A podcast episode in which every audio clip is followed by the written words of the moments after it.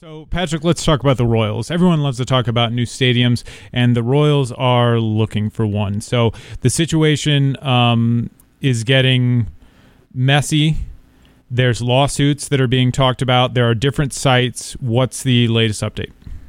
Yeah, so for a little bit of context, so the, the Kansas City Royals have played in Kauffman Stadium, which is their stadium, for about 50 years.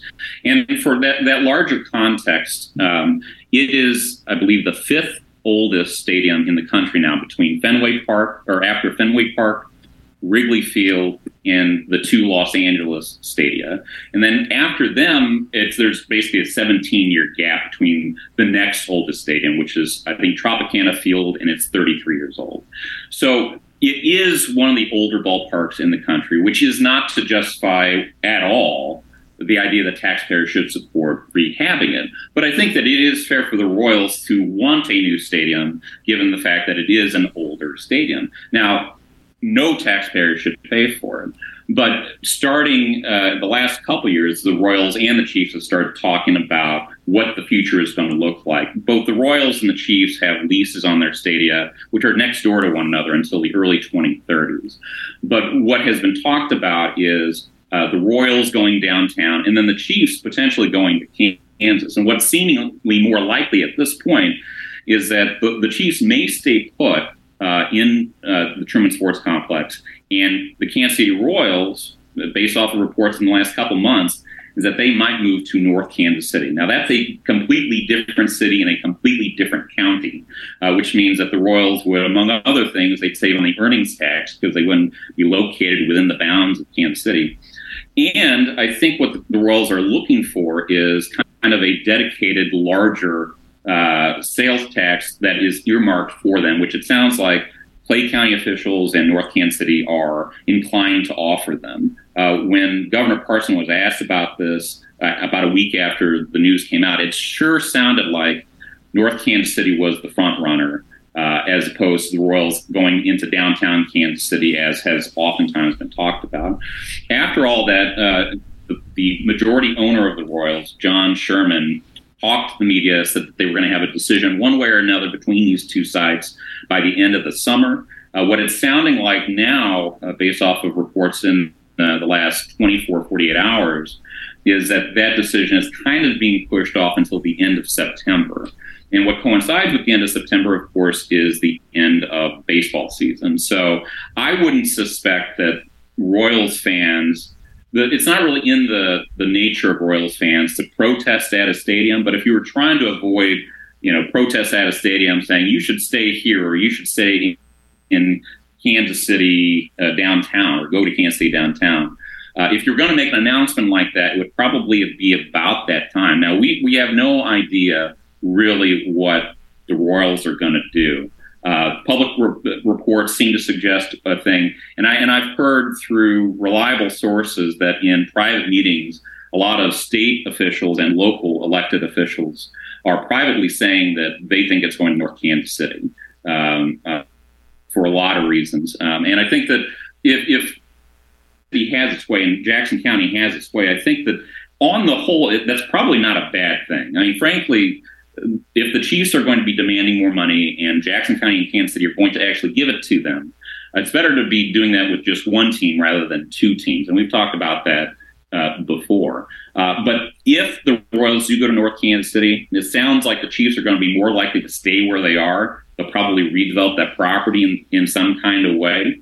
Uh, but um, the the original thought, uh, at least until the last couple days, was that there was going to be probably a decision by sometime in August, but it looks like it's been pushed back to September. Uh, and I think that uh, the public can uh, surmise what that might mean, but uh, we'll we'll see what happens in ten weeks or so. To to follow up on a, a, comment Patrick just made, I do I want to point out that one of the differences between the Royals fans and Cardinal fans is that for Royals fans, one does assume that the baseball season ends at the end of September.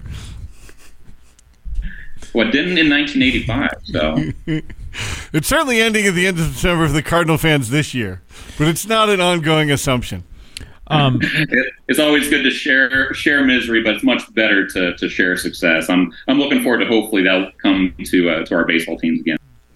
So it it's straight, and maybe it's always been this way. You guys can let me know what you think. But these stadium negotiations, I'm thinking of uh, what's happening in Oakland with the A's, and even a little bit what happened with the Cardinals when they said, you know, we're going to go to Illinois. We're going to go. Is that more and more these negotiations are becoming like a game of chicken between the cities and the teams and the ownership, and sometimes it gets really, really ugly.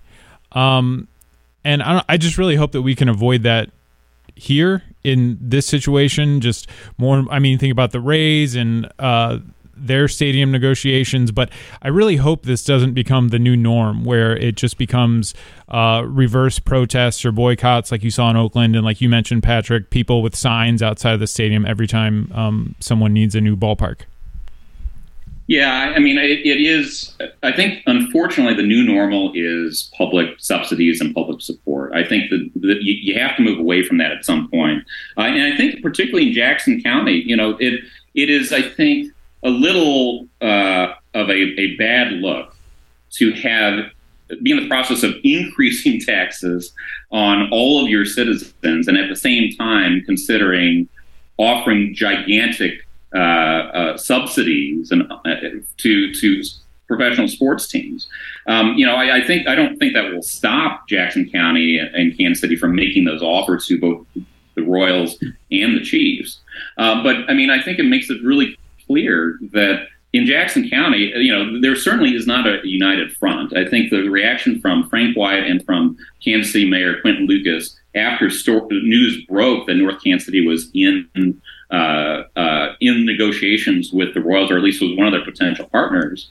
Um, I, I, don't know that, that Jackson County and Kansas City uh, had put their best foot forward uh, in, when it comes to those negotiations. But the reality is, is, that none of these governments should be negotiating at all with any of these these teams.